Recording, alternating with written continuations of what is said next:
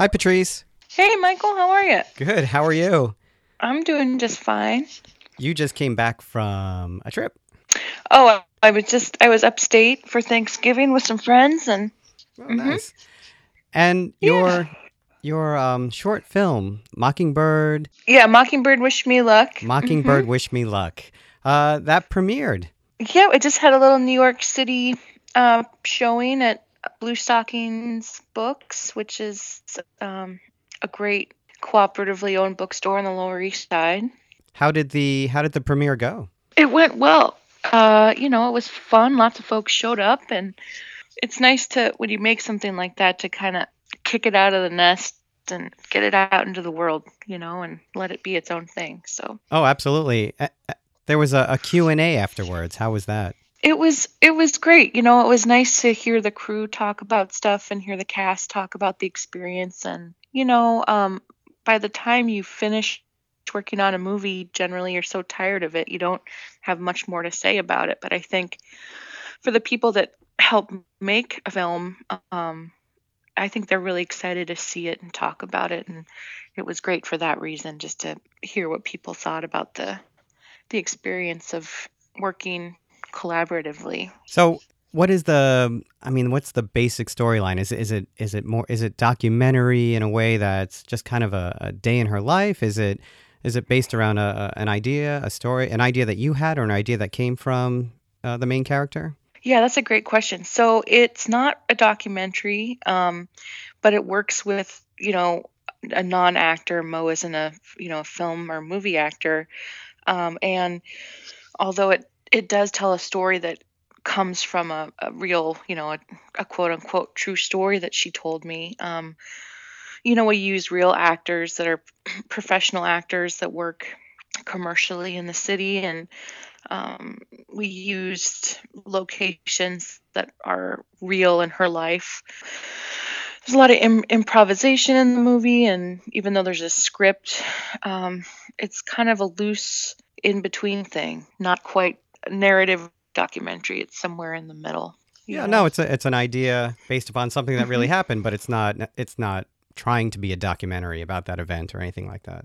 Is that a good yeah way to say it? exactly and Yeah. that's yeah and that's kind of fun letting it be that you know it's fun to have that freedom and it's easier not to have a real strict idea of something and let something else happen That's great. know? So is the is now the the full short film online? Uh, can people see it, or are you waiting to perhaps other have other venues to show it at? so we're submitting it to a bunch of film festivals and so we can't really have the film online because of that but um right now it's just in the submission process of as many you know film festivals that we're interested in in showing it and it's kind of it's a unique thing you know it's not video art it's not four hours of watching you know something kind of weird It has its own category. but it's not yeah yeah it's it's it's different so yeah it's fun it's fun doing these you know different little projects with something that's photo related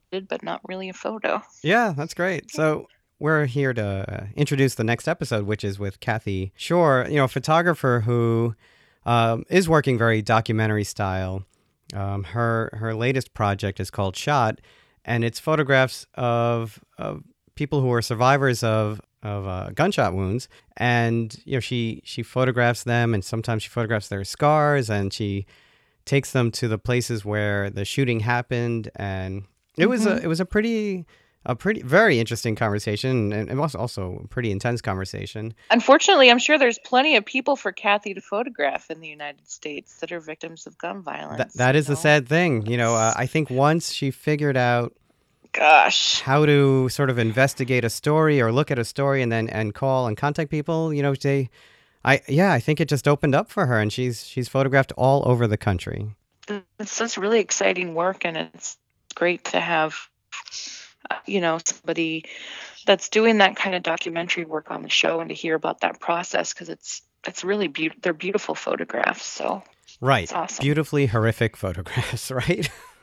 I mean, yeah yeah, yeah. yeah unfortunately part of being american i think is uh, gun violence Right. Well, I mean, and actually, the part of the real beauty of the project was there. There's a lot of um, somewhat uh, catharsis and healing that goes on when she brings them back to these places, or you know, if it happened in their house, she she's letting people tell their story in a way, and that's a big part of the project is, is people sort of getting it out, you know, getting the story out there, and and they feel like being part of this project, maybe they're also helping in a way to prevent future gun violence. Yeah, I like that idea. I mean, I don't know. It's boy, it's such a huge thing, and Oh, there's so many guns, and there's gosh, It's I don't even know. it's so hard to just wrap your is, head right? It's it's so hard to wrap your head around what what the solution could possibly be at this point because you as soon as something Yeah. happens, it's it's kind of like both sides get up and and start shouting the other side down or you know and and that's the th- one of the things we talk about is you know losing the ability to compromise in order to solve something. Yeah, exactly.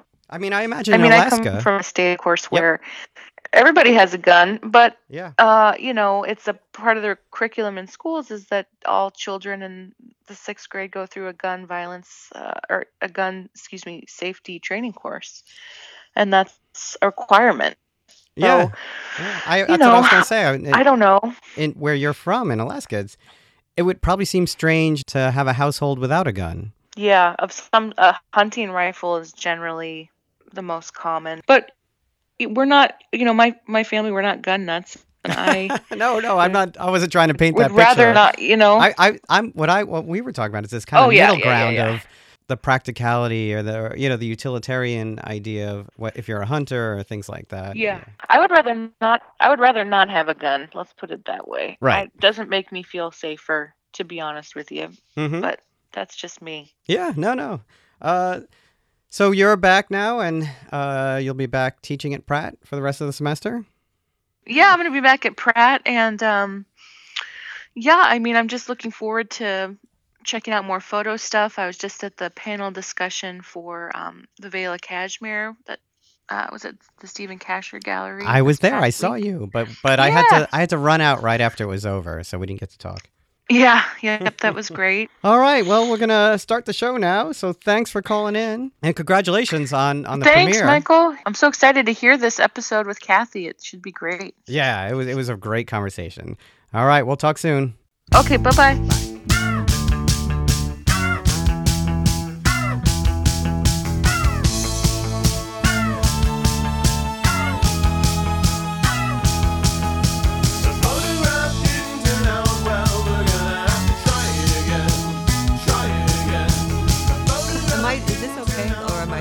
Can you get a little closer?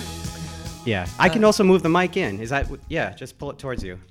All right, so we're here at the School of Visual Arts in this lovely uh, conference room, which makes a great recording room. Uh, speaking with Kathy Shorr. Good morning. Good morning. Kathy, you um, you have been working on this very interesting project called Shot. It, I, I've been checking out its website, and it, it goes. It seems to go along with a lot of what you do because I, I was looking at some of your other work as well, and and you have an interest in the underserved, the underprivileged. I noticed a kind of theme running through your your projects. That is definitely an interest of mine. Yeah. Uh, so, how did the the project Shot come about? Well, there wasn't really one definitive moment for shot. It was kind of a number of different things that just um, took me to that place. I've always been interested in survivors and the power of the survivor, and also with gun violence and things that have been happening in this country, just how it's been escalating, and a number of smaller things as well. So I started thinking it would be really interesting to see people who have been shot and survived because we always hear about people who have died and passed on who have been shot, but we never hear about what's happened to the survivor who has to, you know, pick up the emotional and physical pieces, the traumas and move on with their lives. It's nobody ever hears about that. It's almost it's almost like, oh yeah, she was shot, but she's she survived. She's okay or he's okay. And I just knew that that couldn't always be the case that that this kind of happened and then you just move on that there had to maybe be some effects of that. So one day I was in my kitchen doing uh, doing some things and I had uh, the New York One TV station on in the background listening to it. And uh, they did an interview with a gentleman named Antonius, and I cannot say his last name because it has about 20 letters to it. It's a long Indonesian name, and it's I thought you were going to say he was wanted or something. no, no, no, no, no, no. It's not. It's it's just a. It begins with a W, but I can't pronounce it. So um, they were speaking with him and the, the uh, person on New York One, and he, he had been shot about seven weeks prior to his interview in Brooklyn. So I thought, well, he's got this really unusual name. Let me Google him and see if like anything comes up because it, you know, it wasn't like looking for John Smith. So immediately I started seeing his name and that he was actually a blogger. So I sent him an email and I asked him if um, he thought that this would be something that he might be interested in trying and being the first person to be part of this project. And we communicated back and forth, and he said yes, he would like to do it. And the other thing I said to him was I, I had been thinking about how this would be interesting to ha- to photograph people where they were shot because that's another element to it.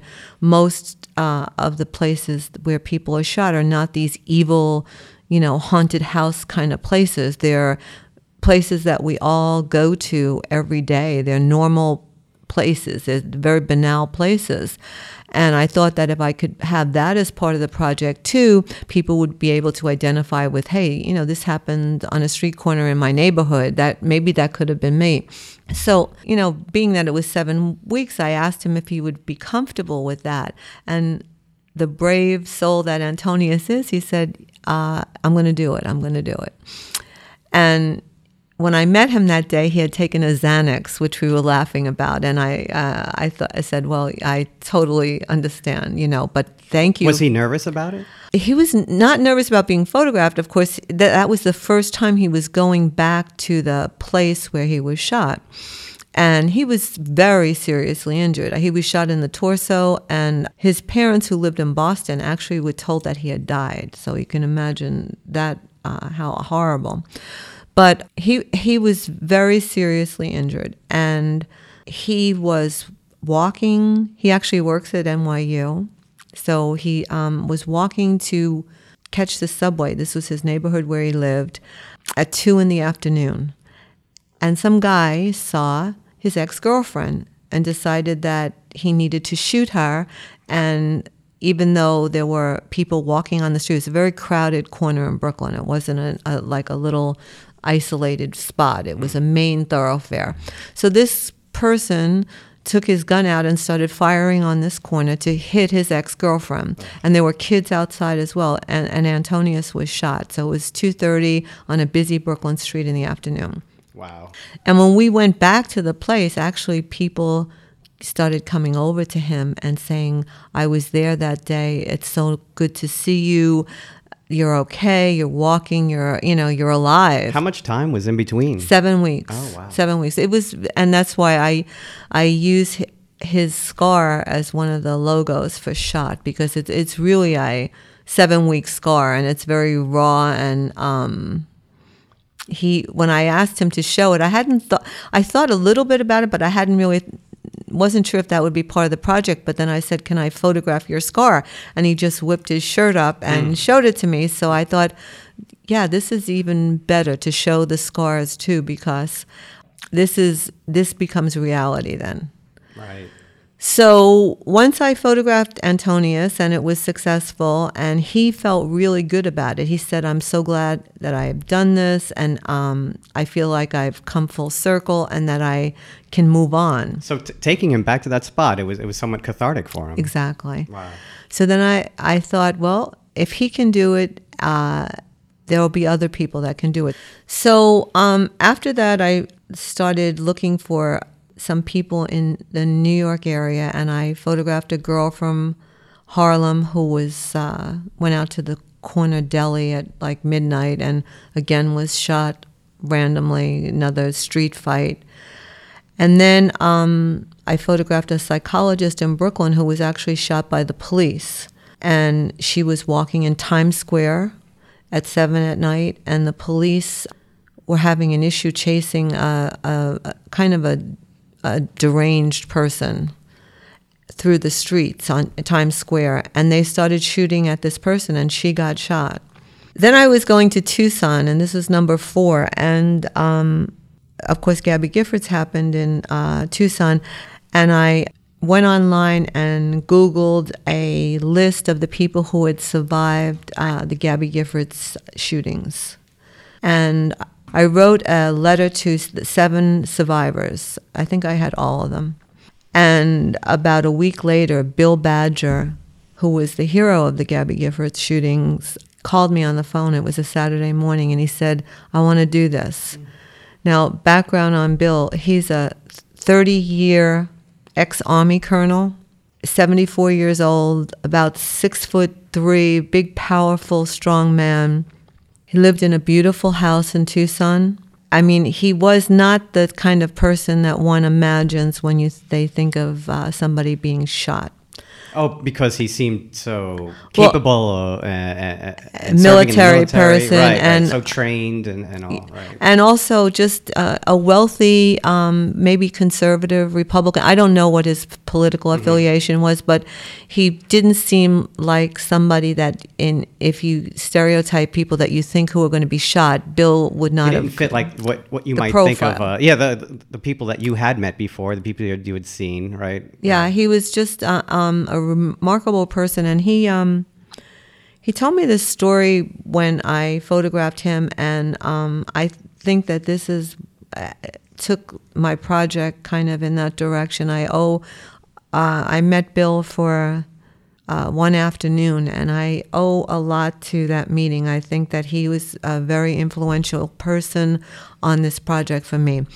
So he was from South Dakota and a hunter, and he went pheasant hunting with his sons all the time. And he told me about how he had gone back to South Dakota to speak about some kind of um, gun violence uh, protection laws at a at, at a meeting. And when he arrived at the meeting, there were all kinds of protesters holding signs up about this. And Bill stood in front of them and said, I don't understand why you're doing this. I am just like you. I'm a hunter. I'm from South Dakota. I own guns. I go hunting. Why? Oh, these these were gun rights protesters. These were people who were angry that Bill was um, Second yes, Amendment, exactly. right, right. Sorry, I didn't make that clear. And all little, you know, all of a sudden the signs came down. He said, and people put them down, and then they listened to him. And I thought that this was really profound because the the way that things will change are with people like Bill, people who own guns, responsible gun owners. They cannot be eliminated from the dialogue. It's it's the people in the middle who can compromise with each other. Exactly. There's no dialogue without um, responsible gun owners. And Bill, you know, made me see that. And I he passed away earlier this year, so he, he's no longer with us. But he Was it related to getting shot or Mm. I'm not else? sure. I mean, he was probably about 78 years old. He did have a stroke after he was shot because of his uh, the trauma, and it definitely affected him. Where he told me that if he heard loud noises, he he kind of got startled from them and things. But he was an extremely healthy looking man when I met him, a towering figure. So um, he was not a sickly person, but he decided that he was going to make the rest of his life mission to talk and speak out about responsible gun laws. So I, after photographing him, I realized that my project had to be very inclusive and have all kinds of situations, all kinds of people who have been affected by this. I mean, I had thought about that in the beginning, but I was more convinced that in order to make this a project that everyone everybody can relate to, that I had to include everybody in the dialogue. So have you had uh, experiences with with other victims, other uh, pe- people who were shot, returning to that spot, um, feeling a, a, sense of uh, relief or even just fear or, or trauma? Well, it's it's a very individual question. There are people who have to go back to the spot frequently. There are people And, and some of them, it was in their home, I so they're already there, right? I was just gonna say that. Oh, yeah, yeah. And I'll tell you a story about that, which is really uh, interesting. I photographed a woman in uh, named Elizabeth in Violet, Louisiana. Just a great name of a place, I thought. And she was married to an abusive person, and she had an adopted daughter, and this man was the stepfather to her. And one night he came, and this was a wonderful girl, senior in high school. She had gotten into college in Baton Rouge, and just a, I think she was a cheerleader, just a kind of daughter that would make anybody so proud.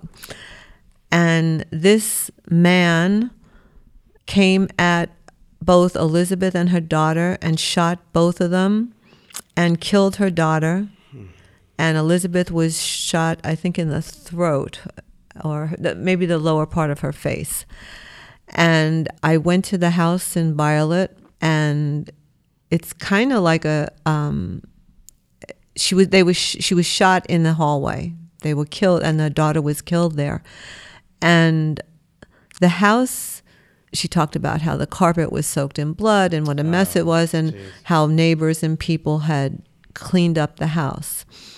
And I asked her, did she have trouble going back to this place where this happened? And she said that she thought about it. She wasn't sure, but she felt that she was had this uh, energy from her daughter, or or feelings from her daughter, or or kind of thoughts from her daughter being sent to her, telling her that I want you to be there. This is the place that I am, and you, and we lived here, and this is what connects us together.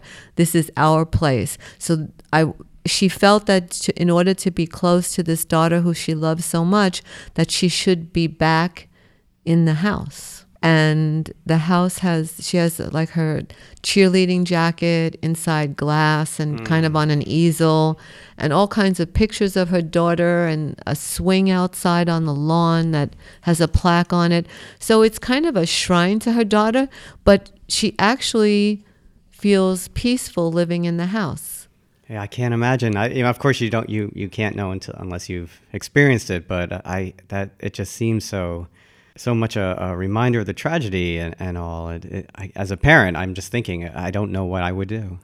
Well, that's that's why I. So that's one. That's an example of how a person actually um, makes peace with a place and actually feels good in a place because of memories and things. And if you are in domestic violence, a lot of times you you have to stay in your house. You can't leave. So you have you do have to make peace with that. But then um, last year I was in Miami and I was supposed to photograph a, a woman who also was shot by a, a domestic violence situation, and her boyfriend had shot her in a parking lot about 10 years before that. And she emailed me the night before I was supposed to photograph her and said, I can't do it. I went back to the place yesterday. I just can't do it. So, interestingly, I'm going to Miami tomorrow and I emailed her about two weeks ago and said, I'm coming back. Do you think that you could do it? I would really like to have you in the project. And she said yes. So she had to go through that and she went through it. And I think she's okay now. It can, those were kind of two extremes of that. Right. that Yeah, but and, and so it, it seems like the, you're finding people who who want to share this story, who also want to, you know, sort of sort of face it head on. Yeah, all the people that I've photographed want to do this if it's going to help somebody else. So I've heard that many times. Did um do you feel like um you know be, between people who are sort of uh, on the left and maybe uh, you know somewhat anti-gun and then people who want to, want to own guns are you seeing some more common ground as you do this Well, I think both camps have extremist views. There are people who, of course, we have, you know, people who have guns who think that everybody should have machine guns and all kinds of firepower because of, you know, whatever reason. And but there are also people on the other side of the coin who think that nobody should have a gun, and um, that's very unrealistic. Uh, I was born in Brooklyn. I live in New York my whole life. I, I can't imagine going hunting, but why should something that I culturally didn't grow up with, why should I say that somebody in Montana or Wyoming shouldn't uh, be able to hunt? That's not my, you know, I have no say in that. Yeah, you know, I, I I've had similar conversations. I'm a vegetarian. I I lived in New York, right? I've never owned a gun. I've I've, I've shot a few guns, but I've never owned a gun. And I actually have for for people who do eat meat, I have more respect for hunters in some way. That there are people out there who hunt and and who hunt for food, and I have respect for that. Yes, I mean, this is part of the problem that I see in this country that people don't have respect for other people's views. And we've become this polarized society that either it's this way or that way, and there's no middle. And this is getting worse and worse. And we have to start bringing it back to dialoguing with each other and to coming up with solutions that neither side is going to be 100% happy with, but both sides can live with, and it makes overall a better situation for most people. So let's let's back up a little bit. How did you get started in all of this? And we had a, a little conversation earlier. We were both at SVA at the same time at the School of Visual Arts. Yes, the wonderful School of Visual Arts. Uh, I can't say enough uh, things about this fantastic school and uh, just how it uh, changed my life coming here. So I'm eternally grateful to SVA. So so before SVA, were were you interested in art before School of Visual Arts? I kind of came at, at photography in a different kind of way than uh, you're, than you would think.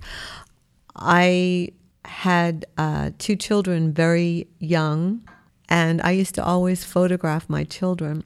And people would tell me what beautiful pictures I took of them. And uh, I, I enjoyed doing it. And I photographed as a teen too, a little bit, and liked it. So uh, I came to SVA when my son was about two years old, and I decided to take a night class to see um, what a college class would be like and if I could, um, you know, what would happen if I could do it. So I took a night class, and the teacher that I had was always tell me that he loved my pictures, and he would always uh, be very complimentary to me. And by the end of the session, I said to him, "Listen, I I'm not going to be upset uh, if you have been bullshitting me and saying that that I'm I'm a good photographer, but I I'm thinking about seriously doing this and coming to school full time, and I don't want to waste my time if you don't think that I really you know have talent or could do it." And he said to me, "No, I I, I think you're really talented. That you should uh, you should do it." And I said, "Okay." So I came to SVA as a young mom with two kids and pushed through and did it and uh, graduated with honors and just had a remarkable experience here. Did, were you with a lot of other adult learners then? Because I, I mean, that's it's a lot of my students are adult learners. You know, we call them ad, uh, right. adult or alternative or, or whatever. But um, they're actually now uh, half the class, so they're not really alternative anything, right? Were, were you in a class with with other parents, with uh, people coming back for other, you know, retraining? Well, I, I th- there think there were about five or six of us who were not fresh out of high school, but they were a great group. Um, they, I think they were all women, and um, you, there was a camaraderie, um, you know, that we and they were really good photographers too. So, uh, it and I never felt actually out of place or weird. Uh, I felt like I was kind of sometimes I was uh, closer to the teacher, sometimes I was closer to the student. I never felt out of place, but I think that probably now, as you say, that there are uh, the, the second career kind of thing, you know, there are many more uh, older um, or adult learners. Right. I was saying al- alternative. I actually meant. Uh, I think we used to refer to the to it as non-traditional learners. That's what it was, non-traditional, right? Non-traditional. But we don't even use the terminology anymore because, like I said, half my class coming from not coming from high school, coming from all different places. Yeah, and and I mean it it's, it has to do with when the time is right for you. If I would have come to to SVA right out of high school, I probably wouldn't have done as well as I did. I probably would have I don't know. I just I think that I wanted to learn. I really wanted to learn and absorb everything that I could. So I was a perfect student in that sense that I was interested in everything and trying everything. And then um, after you, um, you know, you, you, you got some confirmation from your professor. And by the way, that, that's a really brave question to ask, right? I think most people would take the compliment and go, "Oh, goody," and then go away, you know. But but you wanted you wanted some real criticism. You wanted you wanted to make sure you were doing the right thing. Uh, did you then enroll full time after that? Yes, I did. I enrolled full time, and you know did it in in four years. And uh, I used to do uh, weddings. To the SVA had a great placement office, and I had a friend from Israel, and she and I would. Uh, do weddings on the weekend. Uh, I was divorced at the, I was divorced then, and I my children would go see their father on the weekend. So I learned how to do weddings. I, I worked for a terrible factory in Brooklyn where I, uh, I think my second year of SVA, where I worked till like from seven till three in the morning on Saturdays for about six months, learning how to photograph weddings. And I think I was paid forty dollars, and it was it was just a a really difficult, torturous job, but. I, le- I th- my goal again was to learn how to do this myself, and so my friend Ricky and I would uh, do weddings ourselves. We would, uh, and we became friendly with the SVA jobs man, and he would actually call us when the weddings came in. So we um, photographed on the weekends and did weddings and th- parties and things like that. And, and um, who did you? Um, so who did you have then for for your third year and your fourth year here? I ask all the uh, uh, grads about that. Well, I think the first year and the fourth year were my best years. I think the second and third were kind of. Uh, I, I really had to figure things out, and I kind of felt that there were some classes that I was, you know, doing well, and then others that I uh, kind of. I actually in my third year I had a uh, a humanities class with Frederick Tuten called Civilization, and I think in its discontents, I think it was from the Freud book, and that I think was my favorite class in the third year. So I was in a totally different, uh, you know, uh, like absorbing everything.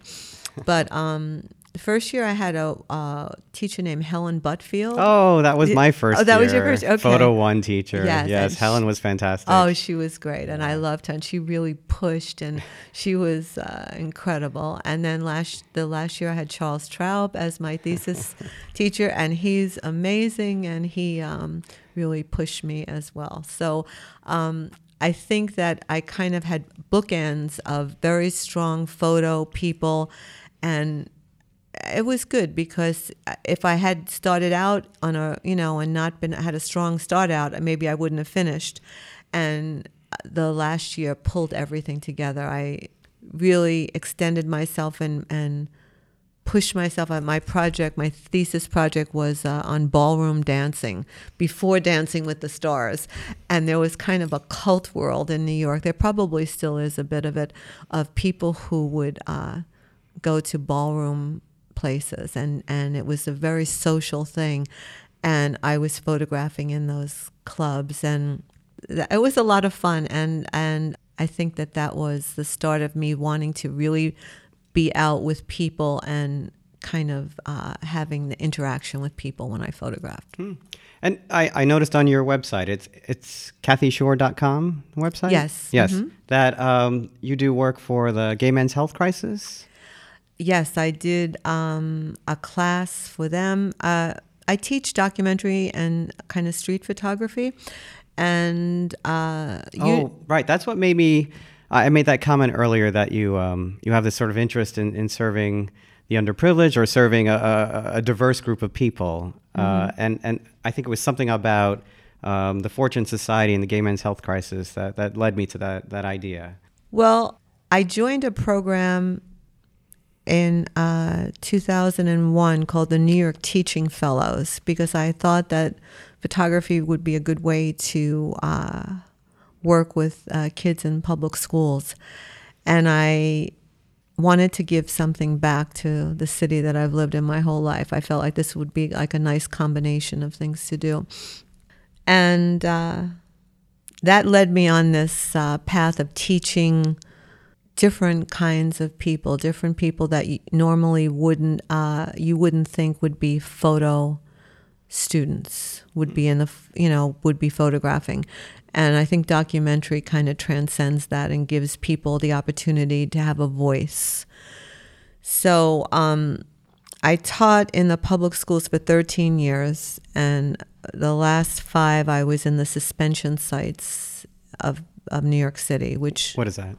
The students who have misbehaved and have to be removed from their schools and put into suspension sites for whatever it's kind of like a a, prison, a prison system in a way for hmm. whatever their sentence is for lack of a better word They're taken out of sort of the mainstream school and, Yes. and put in separate schools. Mm-hmm.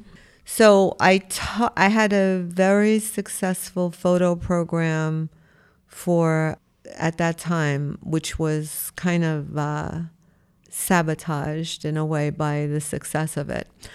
And I realized that there wasn't any kind of place to go with this in, in the public schools. I mean, I had I had put in 13 years of teaching art and photography and kind of just you know you can do only you can influence the people that are in your the stu- you can influence students but the uh, bureaucracy of the New York City Department of Education is something that I don't wish on anybody having to having to deal with. So it's probably it's harder to uh, working with the adults than it is working with the students, and there you know it's it's just kind of if you don't if you haven't um, been in that world from the time you are fresh out of college and you go into it as a thinking adult, uh, it's just kind of nightmarish. The working within the system, you mean? Yes. Oh, okay. And, Yeah. And you you so you felt like you couldn't continue with the system. It was too complicated. There were you said sabotage. Uh, people who actually didn't want you to continue to do it, or thought it was. They get jealous. Oh, okay. And they kind of do things to make it your program no longer successful. Oh, okay, okay. and um, it just was time for me to leave. It, it was uh, I I did 13 years, and I am happy to not be working there anymore. So to But you, leave it you are that. still teaching now. Well, or- I teach. Uh, so I that that was how I started with um, different marginalized groups, and I've taught at the GMHC for um, uh, at-risk men. I've taught at the Fortune Society now for about uh, two and a half years. What is the Fortune Society? The Fortune Society is a great organization that um, works with young men and women who um, have committed felonies, and they have a choice of going into the Fortune Society program or, you know, being put into the system. And for the most part, I don't, I don't think it's so much of a choice, but they are. Um, really uh, a remarkable organization in the sense that if we want things to change, organizations like the Fortune Society should be backed by uh, the citizenship. Uh, when somebody, and I know this from working at the Fortune Society, when someone gets out of prison, they're given forty dollars. Now, just think about that. That you know, you're out of prison, and here's forty dollars. I mean, maybe that will buy you dinner and a, a few uh, metro a metro Oh, you're done with that in a day. Yes. Now, if you have a family, hopefully they welcome you back and they can kind of work with you and get you uh, up and running. But if you have no one and that happens to you, uh, what's going to happen to somebody that has $40 and goodbye? So there, it's like a no brainer.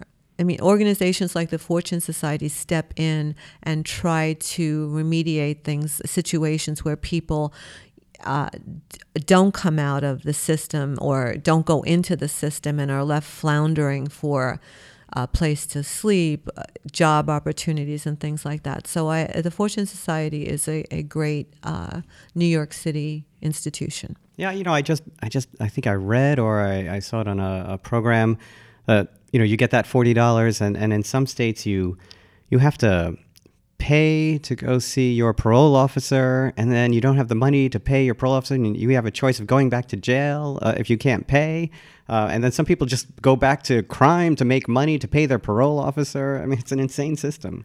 It's it's when you when you think of it and when you talk about it, and this is why dialogue is so important because if we just said well I I I if I said I I hate people that have committed crimes they should be in jail and you you say well no people should you know if we go on those those polar opposites and we don't talk about that whole middle gray area just as we're talking now then nothing gets accomplished. So maybe somebody hears that uh, when you know to have uh, have a little understanding and compassion for somebody that does get out of prison that is given forty dollars what what are they really going to do you know maybe maybe if you have a store maybe you should consider that um, somebody out of jail might be somebody that you could trust and give a chance to Yeah, and, and this is one of we were speaking about common ground. This is one of those areas that seems to be finding a bit of common ground right now in terms of uh, um, mandatory sentencing and, and things like that. That's at least we're seeing some movement there. Yeah, so I'm glad that I'm I been been shown the Fortune Society. I'm glad that I I went to a a book signing of somebody that did a book on um, fathers in America, and the Fortune Society uh, came to that uh, about the importance of fathers, and I spoke with them afterwards and got to know. Uh, their positions and, and then asked them if they were interested in, in somebody teaching photography. So I've I've also worked with uh, I won a grant last year to work with seniors in Chinatown to teach documentary photography, and that was a great experience. And um, I teach at SVA over the summer. I, there's a program in the in uh, art education where students from South America come to New York for two weeks and learn different disciplines at SVA. It's a great program run by Rose Vigiano, and I teach the street photography, New York street photography, and we had I think 15 students this year, and we Oh, nice. run all over New York City, uh, different neighborhoods, and photograph. So uh, I I teach photography to a lot of different groups, but I, I actually all of them have really done very well with getting a camera or a cell phone now. I teach with cell phones because that's everybody has access to that, and um, most people uh, discover things that they have kind of walked by with blinders every day, and it's it's an enriching experience for most people. Do you do video as well with them? Well, I'm not the best at video. I mean, I can do it a little bit and I encourage it, but uh, I'm certainly not somebody that's going to be editing video. It's, and part of the shot project, I do have uh, a video component to it, but I will be working with uh, a video editor to do that. Oh, we have a, a surprise guest. Hello, Mr. Traub. Hello. Come on in. Small world, huh? Yeah. Here, grab a seat. That Am I mic's on. you? yes. No, no, keep sitting. Have a seat. No, I, Sit you at know, that I- mic. Chip Ross come. Continue telling your story. I know the story. All right, you know you're you're you're lined up. You're you're going to be on this show. Yeah. You're next. He'll do it. So yeah, Charles Traub just uh, walked in, and that's why I you heard me say hello, Mr. Traub. Uh, and of course, uh, Charles hopefully will be on the podcast down the road. But you and Charles are together, Yes, we've been together for many years. and of course that started after SVA. yes, after SVA. but another nice thing about SVA that we met here. so- Right. Yeah. Yeah. Yeah. And and Charles has been been photographing for, for many many years. He's had uh, a few books and a bunch of shows, and so we can we'll we'll talk about that when he's on the show. Yeah, you'll you will have a lot to talk to him about. Uh, so you did um also did a series of photos called Limousine. uh, which is up on your site, and it was um, it was shown at, and I I'm I don't speak French, so Visa pour l'image, l'image internationale. Yeah, at Perpignan, yes. okay, I'm sure I butchered that. Sorry, no, you didn't. So so what was that project about? What was and what was it? Uh, what was that show like? Uh, well, I graduated from SVA and I decided that I wanted to do um, a project where I talked with people and got you know got closer to people and you know I don't even remember at first I thought maybe I'll drive a taxi and then I thought no no I'll I'll drive a limousine and uh, see if I can photograph everybody that I have in my limousine. So I applied to a limousine company in Brooklyn. And this was not this was not a very I mean when I think about how that company was run I mean it the limousine drivers were treated pretty bad, badly. We had to pick up our own ice for the cooler in the back of the car, and uh, there, at that time, this was the early '90s, so it wasn't like we all had cell phones. The limousines had uh, uh, cars and uh, phones, in the back, yeah, car phones, and they never worked. and I mean, it was a very, very flim flam operation. But so I drove a limousine part time and it was uh, fantastic. I loved doing it because I like to drive very much, and there was something great about driving this huge car and. It, it became a very psychological project because when I when people would first come into the limousine, first of all, I was a woman driving, so that was unusual, and uh, when they'd first see me, they thought, you know, that of course I'm working for them, and that they can treat me kind of like the help. and these are, I have to say, these are not, most of the people were not fancy people. This was not Park Avenue that I was riding. I was, most of the clients were from Brooklyn. And at that time, Brooklyn wasn't so gentrified. It yeah, look, uh, the photos look like m- sort of middle class people in parties or, or graduations or things like that. middle class and lower middle class. So when they'd first see me, they would be like, "Oh, uh, oh, hi, uh, driver. What's your name? Blah blah blah." But then after maybe driving them for 20 minutes or so, I would say, "Oh, excuse me. By the way, I'm a photographer and I'm doing a project about the people that I drive in the limousine. Would you mind if I photographed you throughout the um, time that I have you in the car?" And then the tables would immediately change. Suddenly, the driver who was working for them was now the person that they were going to work for. And it was absolutely fascinating to see the change that suddenly I was respected and they were listening to me if I said, Oh, I'll, can I photograph you now? So, also, what would happen is the, the guard of the people who came in all dressed up and very fancy and uh, pretending to be something that they weren't. After an hour or so, or a little longer, sometimes that you're, you're Oh, driving. you mean they hours, would have, like, their a guard up about yeah, it. Well, they Right, would right. be, you know, it's like Playing a role. Exactly. Yeah, yeah. Clothes changing the person, but after a while, the role would. Um, drop off and they would be their normal people so i would have I have one photograph of this woman in a bridesmaid's dress, all you know, dressed up, going into the deli and buying a, a six pack of Heineken, and she's sitting in the uh, back seat with the six pack and the dress, and so all the everything would break down at- during the time of the ride, and by the end of the ride, it would be just they, people would just be who they were, but they happened to be dressed up, and I, it was uh, it was great fun to uh, and I one of- I'll go back to working for that wedding studio in Brooklyn. Before that, one time I was in Canarsie, and I drove the limousine out, and the old pe- the wedding crew that I used to work with were photographing the wedding. So I got out of the car with my. Uh, I, I was working with a Mamiya two and a quarter at the time, so I had a really big camera they saw me photographing the wedding, driving the limousine, and they just and I, right before that, I had won some kind of uh, contest in the Daily News, so I know they had seen that uh, there was some uh, contest they used to have. I forget what it even was, but I was one of the.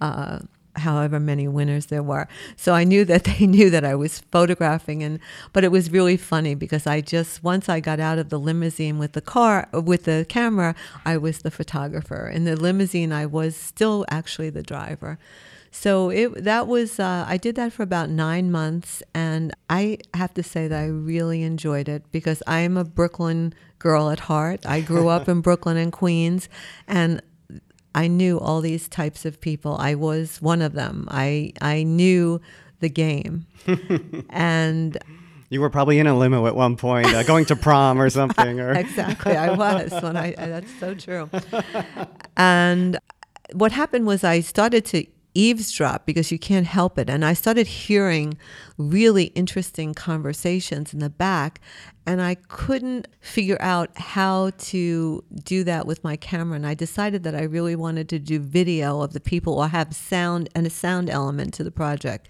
And then i i realized that i just it, it, the photo part of it was over because I, I I was now interested in hearing things rather than seeing things in the car.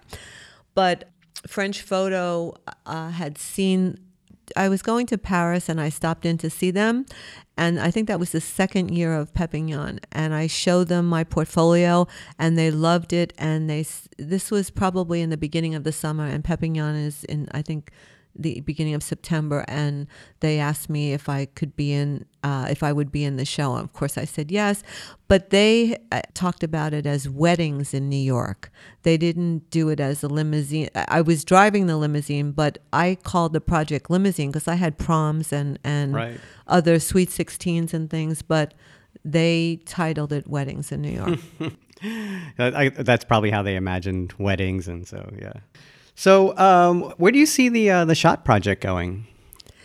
Well, my goal is a hundred survivors. I just came back from Pittsburgh uh, last night, and I photographed the 96th survivor. So, 97 will be next week in Miami, the woman I spoke about before, and then I will have three people to photograph in uh, December, and the shot project will be officially done. And that that has its own website. Uh, Yes. project. It, it, it's Kathy hyphen shorr dot squarespace.com. No. Oh, sorry. Sorry. Oh, no, wait. that- that- it's it's shotproject.org. Shotproject.org. That's a lot easier to remember. I don't know why it's coming up this this Oh, way. I don't I don't know. It's shotproject.org. And after that, um, I'm going to the beginning of December. I'm going to start working on putting a book together. Actually, Tom Roma is going to work and help me put something together. I'm very happy about that. oh, nice. Yeah. Also, there's a, a company from a, a film company from San Francisco, Telling Pictures, who has um, been given seed money from HBO, and they have wanted to do a documentary about the shot documentary. So when I was in Memphis a few weeks ago, they followed me around there, and uh, the woman in Pittsburgh didn't want the film company to film, so they didn't come there. But they will be following me for the uh, last couple of people to do this reel, and then if HBO is happy about it, which the two of the um, the two directors are Academy Award winners, so I'm thinking that they're pretty good. Yeah. then uh, they will go to speak with um, people from the project that I've already photographed. So, and there's a lot of very interesting stories. So it's going to be And some of those people then might be more open to having this sort of follow up, I imagine, then because they've already been photographed. Yeah, yeah. I think um, I think that a, a lot of those people have told me that they're interested. So I think it, they will definitely have enough people to uh, speak with and interesting stories. Yeah. Yes. Yeah. So, um, are you thinking about uh, the next thing? The next thing, the next photographic uh, idea? Well, again, uh, these things usually are spar- little sparks here and there, as I talked about with shot. Um, I'm I'm having a few sparks about. Uh, But. I- I li- don't ha- I like the way he say that. Some yeah, sparks. yeah. Yes, I don't have uh, time to even really think about it now because I'm so preoccupied with this project. But during the course of doing shot, I've met so many remarkable people, and um, one of the areas that has uh, struck me as something that I want to get more involved with, and I'm not sure how, is there are about four organizations, uh, maybe three organizations and four people that I've met so far that do what I think uh, is the work that will save communities and save people. And I wish that they could re- be replicated in every city in America.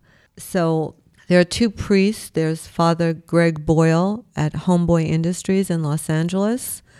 And the model of Homeboys Industries is just something that uh, it, it makes so much sense. It's a, um, an organization that works with gang members and teaches them how to have a trade. There's a bakery there, there's a restaurant there, there's a tattoo removal uh, office there, as well as social services. And uh, the, the whole community is transformed by Homeboy Industries. So that's Father Greg Boyle. It's a place where it gives uh, gang members, former gang members, uh, something, you know, a job and guidance and all kinds of assistance. Yes, it saves lives, and it's it's an amazing, amazing organization. I photographed two uh, people for shot who were part of Homeboy. That's how I met, uh, how I got acquainted with them. And then there's Father Pfleger, Father Michael Pfleger, who's a priest working in Chicago. He also, I connected with him and, and met one of the people that I photographed in Chicago. He is uh, the, hero, uh, the hero, the person that really understands what's happening there and uh, is trying to change things. And in Boston, uh, inner city weightlifting, which is run by two brothers, uh, the Feinman brothers, uh, these are organizations that change people's lives and make life better for all of us. And I also met a, um, a pastor in Newark uh, who I photographed who had been shot, uh, Reverend Ellis. And so those four individuals, there are three organizations, and there's something about, I don't know, I, I want to do something with people like that, people who devote their lives to making change. But I'm not, uh, I, I'm not sure, I mean, that's just the first spark. So I have to think about that and how to make that be something else. Right. Uh, uh, and, and into uh, something photographic. Right, and maybe well. and maybe it can't be photographic. Maybe that's Oh. a video thing because maybe we need to hear those people speak. Mm-hmm. I don't know, and maybe it's not some. It's just an. It's it's something in the back of my mind that uh, is possible. To, is something possible to explore. Right. And, But- and of course, it, yeah, there's, it could be photos with text. It can be photos, text, and video. It can be all kinds of things, right? Yeah, which is kind of what shot is. Right. Shot is I have Right. everybody writing about uh, a statement from all of the survivors, and then I ask everybody the same video question, one question that I won't divulge now. because it's more interesting to read the answer, right?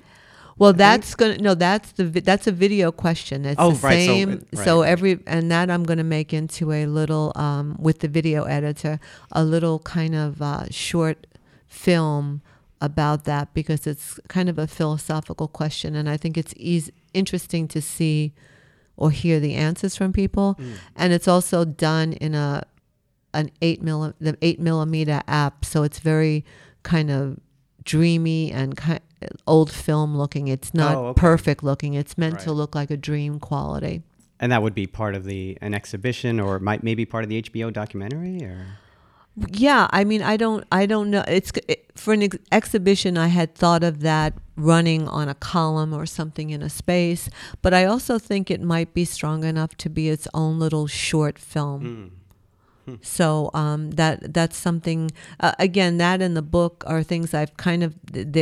I haven't worked on them because my goal has been to finish the project, and I hadn't expected the attention to, to come to it in the middle of it, which it did in the spring, um, Slate magazine, David Rosenberg saw um, some pictures from it and asked me if he could put them in Slate and do a story about the project. And from then, it just kind of went viral. I mean, Slate has a really big following. Yes, yeah. and, social media presence yes, and right, yes, yeah. and um, it it wound up being in a number of Cosmopolitan, the Daily Mail, Petapixel, all these places. I actually uh, was on MSNBC talking about it, and they had it on their website. So, in the middle of this, there was kind of almost two months of, of all of this Doing attention. press, right? Yes, and and I was photographing too, so it kind of. Um, it, it got a life of its own, really. So uh, Nice. it's always been my goal to finish by the end of the year, and I have been really pushing to get that done. Hmm. Where do you think your uh, social activism streak comes from, or wanting to help others? Oh yeah. Were you raised religious? Were you raised in a, a progressive family? Well, I went to Catholic school for 12 years.